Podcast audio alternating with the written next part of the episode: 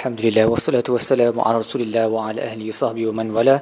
Insya-Allah dalam episod kali ini kita akan membincangkan tadabbur bagi muka surat 533 surah Ar-Rahman ayat 41 sehingga ayat 67. Baik, surah ni uh, awalnya bermula dengan uh, maaf, muka surat ni ayat, ayat 41 ni Allah mula menyebut pula tentang hukuman yang akan dikenakan ke atas orang kafir kiamat nanti mana mereka akan uh, ditarik daripada ubun-ubun kepala dan dari kaki dan uh, akan di, dicampakkan ke dalam neraka dan mereka akan membakar di dalamnya dan akan uh, memin, akan minum air yang menggelagak panasnya. So dua antara dua situasi ni sahaja. Terbakar terbakar lepas tu pergi minum air yang menggelagak panasnya. Aliyah dan selepas setiap ayat tersebut Allah sebut fabi ayyi ala'i rabbikum tukadziban. Apakah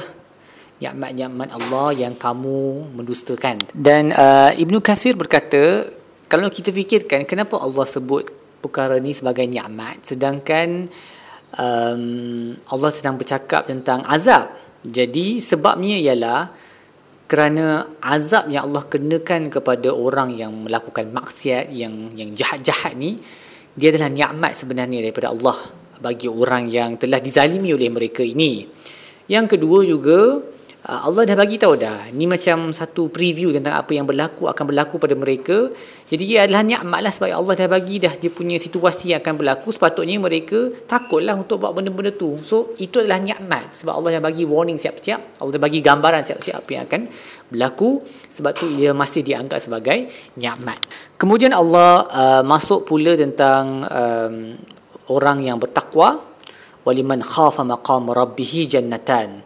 Bagi orang yang takut berdiri di hadapan Tuhan nanti mereka akan ada dua syurga bagi mereka. Dua uh, dua jannah okey dan Allah sebutlah jannah ni macam mana sifat dia. Ada dahan-dahan ada air mata air yang mengalir uh, ada isteri-isteri yang suci yang tak pernah um, disentuh oleh sesiapa yang seperti yakut dan marjan seperti rubis delima eh. Kemerahan putih merah kulit mereka tu begitu indah sekali.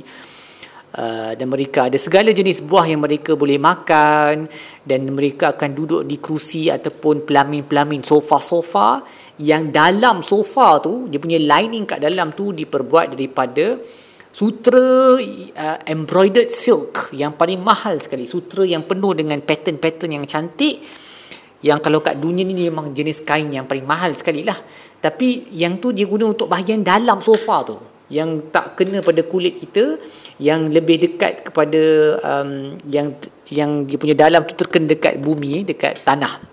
So Imam As-Sa'adi berkata kalau itu adalah jenis material ataupun kain yang digunakan untuk bahagian dalam sofa yang sentuh bumi dan dan yang bahagian yang tak sentuh kulit maka apatah lagi bahagian di luar ni yang sentuh kulit yang mesti sangat-sangat selesa um, dan sangat indah untuk dipandang untuk dibau untuk dirasakan semoga Allah masukkan kita semua bersama-sama ke dalam syurga untuk menikmati uh, nikmat-nikmat yang yang hebat ni. Dan Allah berkata hal jazaul ihsan illa al ihsan. Adakah uh, apakah uh, ganjaran bagi ihsan? Melainkan ihsan juga. Dan Ibnu Juzai berkata uh, ihsan ni boleh membawa maksud yang yang umum iaitu orang yang berlaku ihsan dengan terhadap Allah dengan mentaatinya. Allah akan berlaku ihsan kepadanya dengan uh, memberikan syurga. Tapi dia juga boleh membawa maksud ihsan yang khusus yang terdapat dalam hadis Jibril itu kan umul hadis di mana Jibril satu hari datang kepada Nabi dalam bentuk manusia mengajar tentang agama.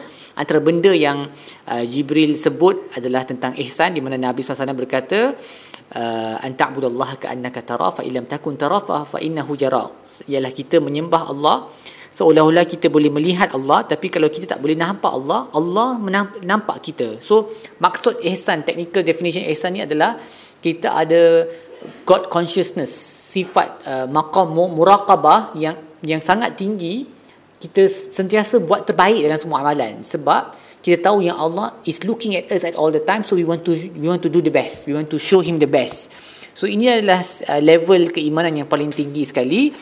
Um, dan Ibu Juzai berkata kemungkinan inilah ihsan yang yang teknikal inilah yang dimaksudkan dalam ayat ni. Sebab dalam ayat-ayat berikutnya Allah sebut tentang dua lagi syurga um, wa min dunihi ma jannatan yang lebih rendah daripada dua syurga ni ada dua syurga yang lain.